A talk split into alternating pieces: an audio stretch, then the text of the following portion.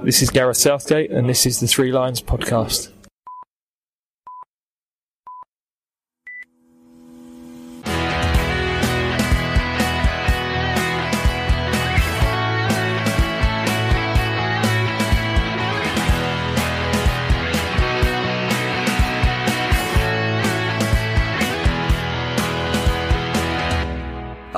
Welcome to the Three Lions podcast. My name is Russell Osborne, and this is another of our episodes where we look back at England at the European Championships in the run up to this year's tournament.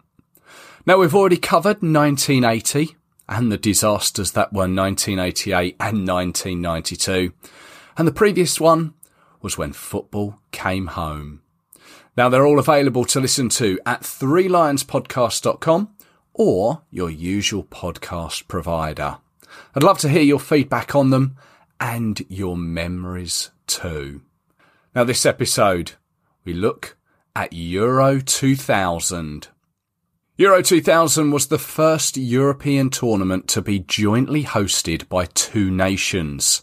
The two neighbouring countries held it between the 10th of June and the 2nd of July. UEFA awarded it to Belgium and Holland, and they gave it to them back in 1995, ahead of separate bids from Spain and Austria.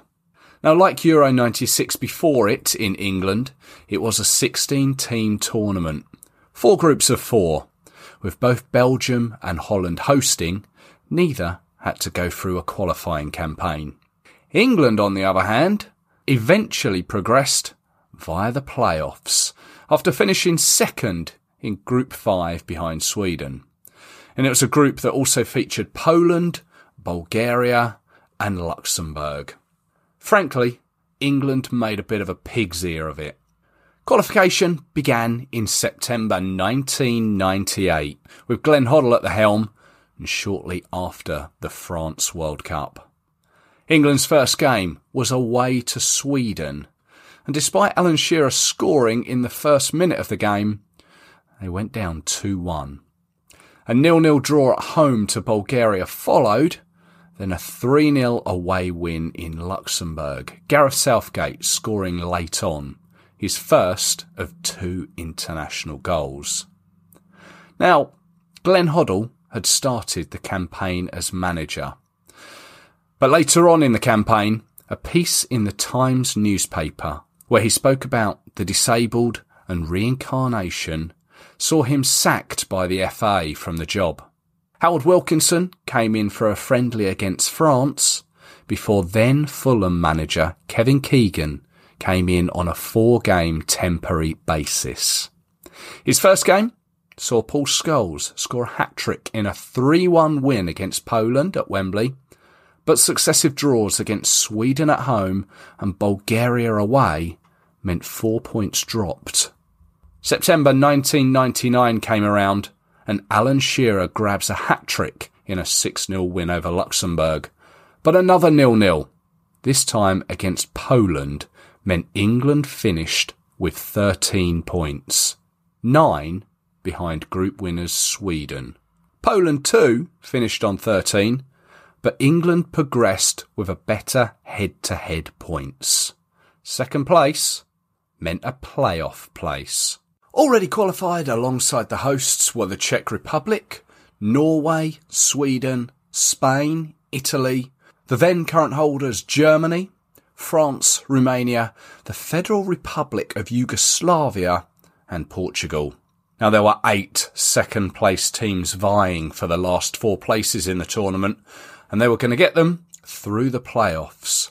They were ourselves, Scotland, Israel, Denmark, Slovenia, Ukraine, the Republic of Ireland, and Turkey. England, well, they were drawn against Scotland, the old enemy, in a two-legged game. And the first was away at Hampden, November the 13th, 1999. Two first half goals from Paul Scholes gave England the upper hand and four days later, Scotland came to Wembley, winning 1 0 thanks to a Don Hutchinson goal, but it wasn't enough for them as England went through 2 1 on aggregate. Kevin Keegan by now had been made manager, and he had the arduous task of picking his 22 to face Group A opposition in the form of Portugal, Germany, and Romania. He chose three goalkeepers David Seaman, Nigel Martyn, and Richard Wright. Defenders brothers Gary and Phil Neville. Sol Campbell, Tony Adams, Martin Keown, Gareth Southgate, and Gareth Barry. In midfield, David Beckham, Paul Scholes, Steve McManaman, who at the time was the only player in the squad playing abroad. He was playing at Real Madrid. Paul Ince, Steven Gerrard, Dennis Wise, and Nick Barmby. And then up front, Keegan picked Shearer, Owen, Emile Heskey, Robbie Fowler, and Kevin Phillips. Let's remind ourselves of how the two English television channels introduced the tournament. As per normal, both went classical, and the BBC with Francisco Godoy Bocelli's Canto della Terra. And ITV went with Benjamin Britten's A Young Person's Guide to the Orchestra.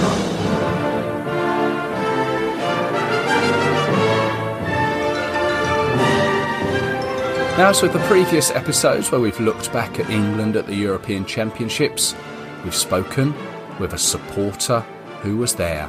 And this one is no different.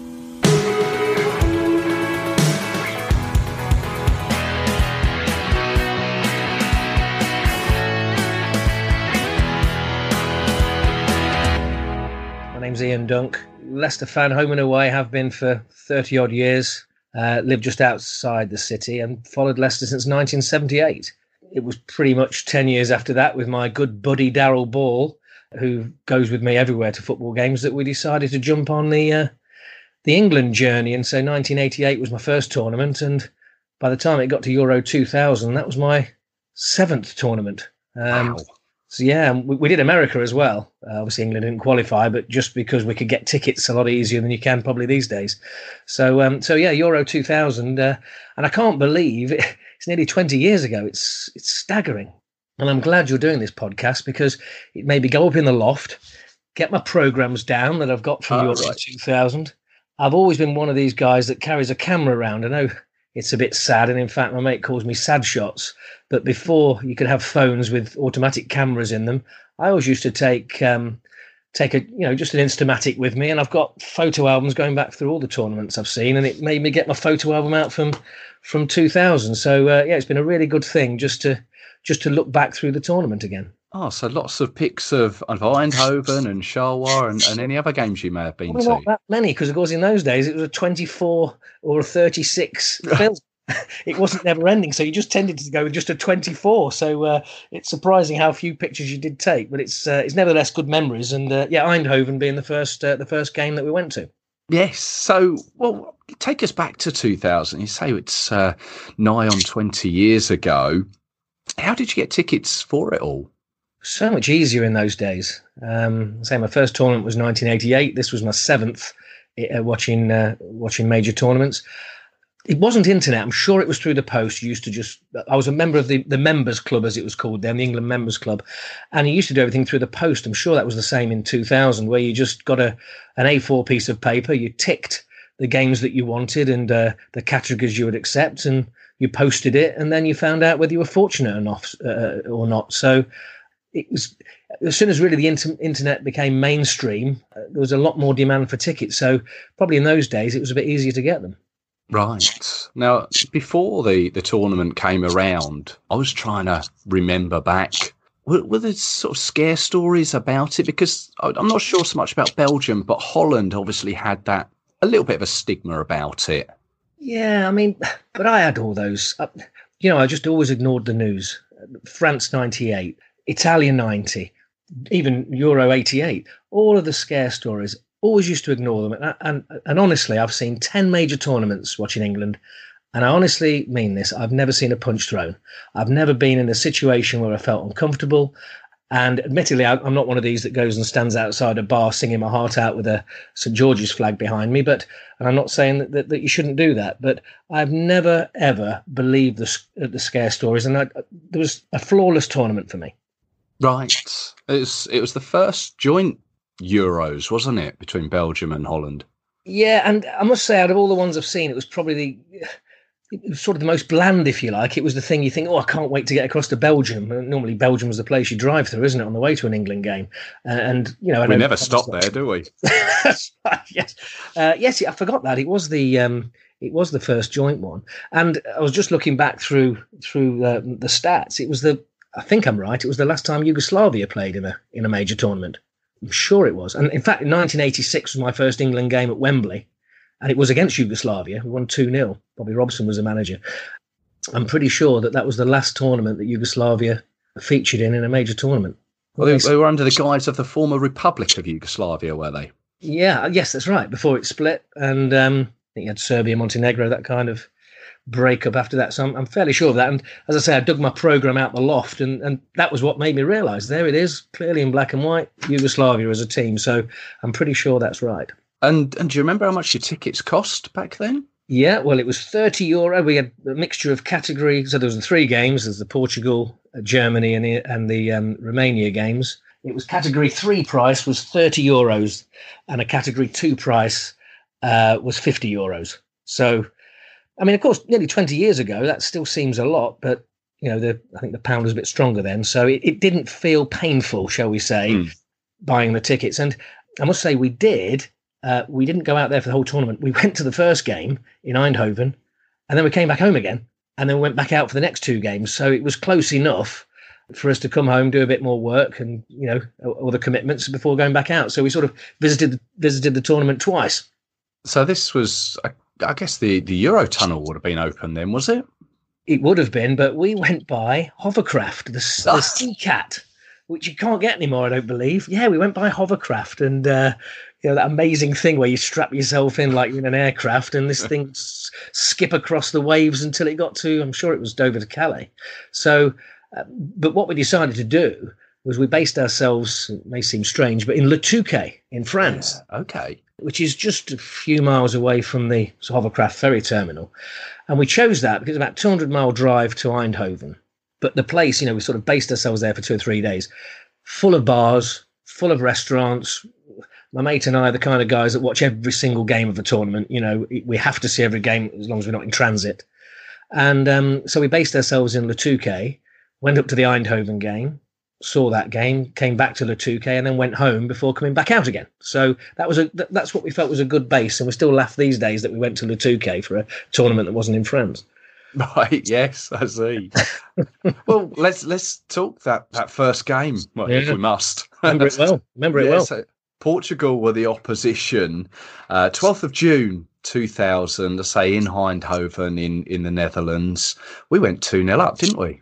Honestly, it was um, it was one of those games. It, before you knew it, I think McManaman may have got the second, but there were two early goals, I seem to remember.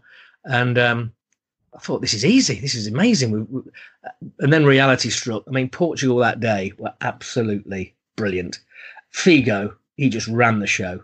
And I remember after we'd gone 2 0 up, that was about our last, it seemed to be our last attack, and they just dominated the match, dominated midfield. We couldn't keep the ball.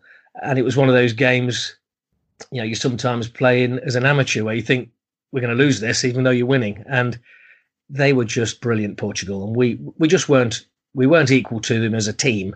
I know we had good individual players out there, but uh, to race to that 2 0 lead and then think we're not going to win this, uh, and they just they just mastered us throughout the whole tournament, uh, throughout the whole game. Sorry, because this was probably the the start of, of. I don't really like using this this term, but the the golden generation, really, wasn't it? It was the, almost the beginning of it. Yeah, uh, but we, we just weren't a team uh, as we'll talk about the other games later in the tournament, we were just not, we just could not control that ball in the middle of the park. And uh, I thought Portugal were brilliant that day. And when they eventually went 3 2 up, uh, you know, the England support, I remember, was almost, it was, it was, it was expected. You know, it just was on the cards. It was one of those games. We, we, we just weren't going to be good enough that day, and we weren't. Right. So lost the first game. Um, back to back to the Touquet. Then was it Back, back to the Touquet for the night, then back home. A couple of days' work. So I think that was Monday, the 12th of June. And in fact, I remember that Portugal game, by the way, uh, because when we got back into Le Touquet, it was a night game, so it was the next day. I don't know whether you remember, David Beckham had a dispute with some fans at the tunnel. I seem to remember. Okay. Um, they were shouting some abuse about his wife or something that was unnecessary. And he shouted back, the cameras caught it. And I think that got a lot of traction in the news at the time. I remember some French supporters coming up to me and says, Beckham hates you. And of course, it was not the fact. And he reacted to something that wasn't very pleasant. But I I definitely remember there was a, a flare up then, which which uh, which the new pa- newspapers covered. But you know, we left the game, went to the Touquet, came home, and then we were back out because that game was on the Monday at Eindhoven. The next game we had was the Saturday at Charleroi. And this was against Germany, wasn't it? Big game, Uh, big game, big game because we'd lost the first, and you know, you lose to Germany, you're out. Now, I when I started looking into this tournament and I was trying to bring back all my memories and I was reading various articles on it. This was held in Charleroi, and it's I remember there was so much news about the ground saying that it was going to be unsuitable. I think I don't know, was it Panorama or BBC News? I, I you obviously said that you don't believe everything in the news, but they made a real big thing that this ground wasn't suitable. Well, I don't remember that, but what I will say is it was it was a shame we were in Charleroi for two matches because it was just a it wasn't a very good ground at all. It, it really wasn't, and uh, I've, got a picture of where the, the, the stand on the on the left side, opposite the main stand, opposite the tunnel, is just this sheer almost drop of three tiers that you don't know how they've actually squeezed it in, and it's it's it's in the middle of this nondescript town, unfortunately for the people that live there. But it is. It was a nondescript town, and it was just unfortunate that it was a stadium that was probably one of the poorest, you know, not so good stadiums in the in the whole tournament. You know, we didn't get one of the good ones in Brussels, for example, and we got Charleroi twice, which was very unfortunate. I felt. Right. So this this was Germany, obviously uh, one of the one of our biggest enemies, as it were. But they they were going through a bit of a, a transitional phase as well, I think, weren't they? Yeah, I mean, going back to the grounds again, I think it was only about thirty thousand was the capacity. But yeah, it was a, it was a big game, and I remember it wasn't it wasn't the most pulsating of games. We won it, and I haven't looked this up. I think from memory it was Shearer. We were on the upper tier behind the opposite goal, and I'm sure Shearer scored maybe in the second half. But it was just one of those games where it wasn't the Germany that you uh, that we've probably experienced in previous years. But we deserved to win. It was you'd say it was a hard fought game, but it was great to to win it. At the time, I remember it was so important. It was so important. It was Germany. It was so important we had to win. And um, I remember it being a fantastic night. I remember calling my wife afterwards, who was at uh, at a wedding do, and uh, my wife Laura is a, a massive football fan, and she got told off for basically spending most of the time watching the game rather than being at sort of the, the evening Uh-huh. reception. Um, but I remember it was so important that we we won that game and, and we deserved it. And uh, yeah, it was it was it was terrific at the time uh, and a massive win. Yes, I mean to to lose your first game, you have to win your next one. Uh, and one thing that struck me about that game, uh, for the the sort of the shirt nerds out there, both teams, what I believe, wore their away colours. Yeah, we definitely didn't wear white. I know that.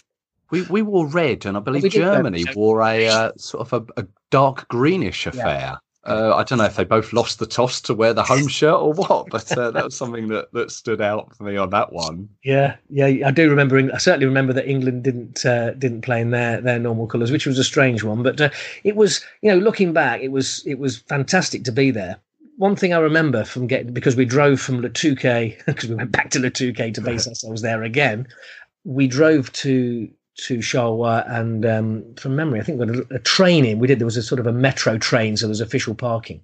But it was the first real time I've gone to a town, and because it was a relatively small town, you realise that I, I immediately said to myself, "This is like a swarm," and I mean that in a nice way. There was England everywhere. It was the word swarm, no matter where you looked. Even though we're playing a big nation like Germany, it was England absolutely everywhere. And it was a fascinating experience to see the volume of people. I can't believe there was just 30,000 there, but it was amazing to witness to just walk through those streets and we normally get to the ground quite early we're not sort of a just before kick-off on internationals england everywhere and it was i was very proud to be english that day so is that a bigger sort of contingent or a bigger swarm uh, than you'd previously seen in, in previous tournaments? No, I think it's because the town was small. I just genuinely Right. think because it was a relatively small venue, you, you just noticed it more. There was no real place to spread out across a, a you know a wider a wider area. But everyone was well behaved. I, again, didn't see any trouble at all, or didn't feel any sense of trouble. It was just amazing to think, you know, our away support is just so so good. It is amazing, isn't it? Yeah, it's great to be part of it. So, a few days later, we only needed a point to progress through the tournament. Just minor Romania in the way, wasn't it? Well, interesting. There's only two days break between the games. We played on the Saturday the 17th. The next game was Tuesday the 20th. So that's unusual, I think, for just two days rest between what was a really big game against Germany, followed by an equally big game against Romania. By the way, I would like to say we didn't drive back to the Touquet then. We decided to base ourselves at Bruges, uh, Ah. which was a, a lovely venue for those that have been to Bruges. It was a beautiful city. So we, we based ourselves there for, for those couple of days. But yes, it was um, back to Charleroi obviously having been to the Germany game, we knew exactly how to go about it, how to get there. And yeah, just Bruges, uh, sorry, just Romania, I'm sorry, stood uh, stood between us. And as you say, I think we just needed a draw, didn't we? Just needed a draw, just needed a point to progress through to the knockout stages. It was, well, we, we would do it, wouldn't we? On on paper and, and after the Germany result as well, you couldn't see anything but an England win. Well, we were on the lower tier this time, again behind the goal. And I think Romania took the lead. I certainly know Owen scored right on half time. And it was one of those where the England support behind the goal went absolutely ballistic. It was when you looked up and all you could see was arms and legs. It was just absolutely fantastic, that goal. Going at half time, well, surely now we're going to go through. And then the Portugal game haunted us, as in we couldn't control the ball, we couldn't control the midfield. And you could just see Romania take control of the game. And then I think it was quite a late penalty, but it was almost again a bit like the Portugal game. It was on. I felt it was on the cards. I think everybody did. You can tell when the the crowd starts to, you know, England fans sing a lot, but you can just tell it gets a bit more muted because you can see what's coming. You can see it with your club games sometimes. You know you're just not going to make it. And you know when that I think it was a lunge on the edge of the box from memory, penalty given. It was at the far end from us, and you just you, you just knew it was coming. Uh, But of course, we're then out, aren't we? Yeah, I mean, it was unfortunate. It was it was Phil Neville that conceded the penalty, wasn't it? And and unfortunately, whenever uh, whenever Phil gets put on the telly or something when he's talking England uh, England men, uh, he's always sort of directed back to it. I think, and he's he's held accountable for that one. But but yeah, they they scored from it, and and we were out, weren't Well, we? it, it wasn't his fault. I mean, it's like Beckham when he, he lashed out a bit in France '98, and you know Simeone falls over and gets him sent off. You can't blame it on that. In fact, that particular game, well, England played one of the best best games I've ever seen them play. But but the Romania game, that was just that was just something that happened because of other reasons, and the other reasons were we could not control that football. And Romania showed their class. They had better. We talked about this this the, the golden generation. But you know, Romania had skillful players, but they played as a team and they controlled the ball. And I, I really can't remember many chances second half that we created. It was almost a carbon copy of, of the first match. Really. So three games within eight days, one win, two losses. We were out. We were out Back to So the Touquet. back to no Bruges, back to Bruges. Nice town, so we could watch a few games on telly, have a few beers over a couple of days, and then ease our way back, back onto the Sea Cat and home. And one of those tournaments that never really got going for me. You know, there was the disappointment of the first game. Of course, the Germany game in the middle was excellent, but it was it was a good result sandwiched by two very identical performances. Yeah. So when when you got back, do you, do you remember watching more about the final? Do you remember what, or watching the final? The final, I do, I do remember it because it was the golden goal, wasn't it? Yes. I hated golden goal. It was like '96 when we played Germany, and in fact, Germany scored in the in extra time. I think it was. Yeah, in extra time, we thought it was going to stand. It was overruled. It was one of those horrible things where next goal wins, and everybody you just got no time to get back. So, uh, but it was a. Yeah, would we have beaten? I think it was Italy, France, wasn't it in the final? That's right. Yes. Would we have beaten either of those sides on, on the, the players that they had and the way they were playing? Not a chance. Absolutely not a chance. So um, I remember it being a good final. it was just one of those tournaments that that never ever got going for for England, and um, we, we, got what we deserved. Didn't get out the group, and I think I think we would have got from memory. We would have played in Brussels. I think would have played Italy in the quarters if we got through. I think. Right. Sure, we would have done. And typically, we, we, think I've got vouchers everywhere. I've got vouchers to virtually every game we never made uh, uh throughout all the tournaments because you used to get given a voucher in those days. And if you qualified, then you go to a ticket dispensing area, hand your voucher over, pay for your ticket, and get your get your ticket. So I've got I've got a batch of vouchers here that um, I'm sure it would have been Brussels in the um, in the quarters, and I think the final was at Rotterdam from memory. Yes, yes, it was. It was France and Italy, and as you say, the golden goals, just like that tournament before when when Germany beat the Czech Republic. Yes, of course, I forgot that. Yeah, with the golden goal. We, we didn't deserve to win that tournament. We didn't deserve to progress, but a great experience again. Uh, very easy to get to, and you know, I'll always have the memory of beating Germany in that game, but also have the memories of, frankly, how we've had to improve as a as a team and as a side when you were we you you know that was the the Portuguese and the Romanian sides were, were teaching us footballing lessons in terms of possession. Well, let's let's fast forward to later on this year, uh, mm. a tournament, hopefully that will see us five games on home soil and, and a couple of journeys abroad. How do you see this panning out? Well, I'm looking forward to it. I have to say, I think after our um, previous tournament where we got to the semi-final, you need a bit of luck on the way, and of course you need a bit of luck with the with the draw as well. But you know, we've got a good crop of players. We are a team. I think often, you know, the teams the team's bigger more of an issue than I mean, look at Leicester City winning the Premier League. You know, that was a team, not because of amazing individuals. And I think England are building a team. And I think, you know, although it does look like in the in the knockout stages we're gonna we're gonna certainly hit one of the really big ones. But if you're going to win a tournament, you've got to knock out a big country, and that's what we've probably failed to do in certain uh, tournaments in the past. But I'm hopeful. We've got Wembley for the majority of the venues. If it's anything like Euro 96 and the fans get behind the team, you know, we've got every chance of progressing into the later stages. Well, let's let's hope so. Uh, it's going to be a, an exciting year. Um, Ian, thank you very much for, for sharing your memories of, of Euro 2000. And you yourself, you're a, you're a bit of a, a podcaster, or you like your podcasts. I like podcasts. I think they're a great way for, you know, they're a great medium to to converse with people and to to spread different subjects, and you can control how you discuss those subjects. I think they're fantastic. As I said to you earlier, you know, I've been supporting podcasts with contributions on various topics, not just football, for probably the best part of 15 years. And I think they're an, a, a fantastic way of particularly connecting with supporters and fans without having to be, you know, controlled by the, the mainstream media. So, you know, I really do wish you all the best on this, uh, on your podcasting, uh, podcasting journey. And, uh, you know, it's been really interesting and it's been fantastic remembering a tournament, as I say, that was nearly 20 years ago. But when I think about it, it feels like it was just yesterday. Well, well I, I thank you very much for, um, for sharing those memories from us. Uh, it's been been much appreciated. And It's been a pleasure and thanks for having me on. No, you're welcome.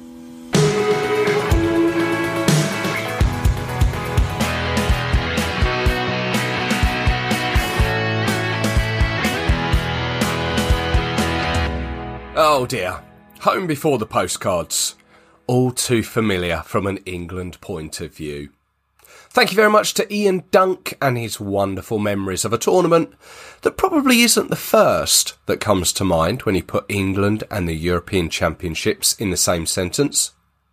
Still, World Cup 2002 was looming and a certain Wayne Rooney would be unleashed for 2004. That'll be our next stop when we look back on England at the Euros. So I hope you can join me and another England fan as we look back on that one. Thank you for listening. I hope you've enjoyed it. Don't forget all the previous Three Lions podcasts are available, including Euros 80, 88, 92 and 96. Just search your podcast provider or take a look at threelionspodcast.com. Plus, I'd be grateful if you could leave a positive review on the likes of iTunes or Spotify. Would mean the podcast gets a little more exposure and more people have the opportunity to find it. So until the next time, cheers.